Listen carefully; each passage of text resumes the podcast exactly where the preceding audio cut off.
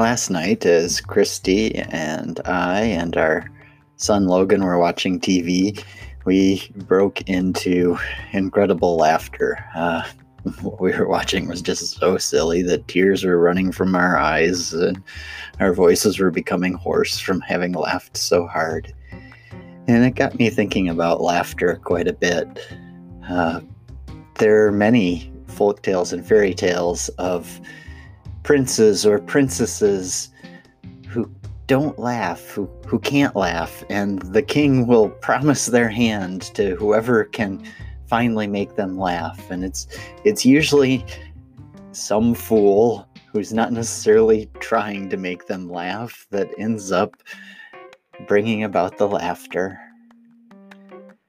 Hello, this is Pastor Rob McPherson from Hillsdale First United Methodist Church we know that there is something healing about laughter, about the endorphins it produces in us. Uh, the studies from Mayo Clinic and others that just show that it is actually a stress reducer and helps us. In this time, one of the challenges and one of the dangers when we are surrounded by such a serious thing is that we lose our sense of laughter. We become those princes or princesses that forget how to have joy, that we we get stuck on the side of well, being overwhelmed by the sadness or the difficulties. And those are very real. I, am not trying to downplay those. But at the same time, it is important for us to be able to laugh to remember with hope and joy what God has planned, even if today we're not laughing, to be able to think about tomorrow and what joy will come. These words come from Jeremiah. It is a time when the people are being taken from their homes in Israel and being taken as prisoners and slaves to a foreign land. And they've lost hope, and they've lost laughter. The Lord proclaims, You have said about this place, it is a wasteland without humans or animals.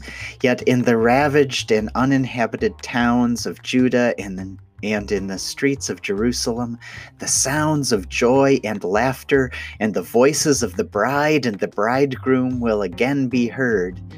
So will the voices of those who say, as thank offerings are brought to the Lord's temple.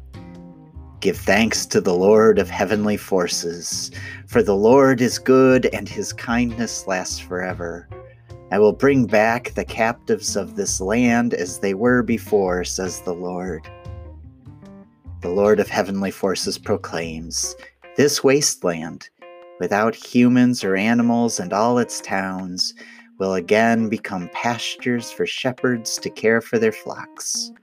Shepherds will again count their flocks in the towns of the highlands, the western foothills, and the arid southern plain, in the land of Benjamin, as well as in the outlying areas of Jerusalem and the towns of Judah says the Lord.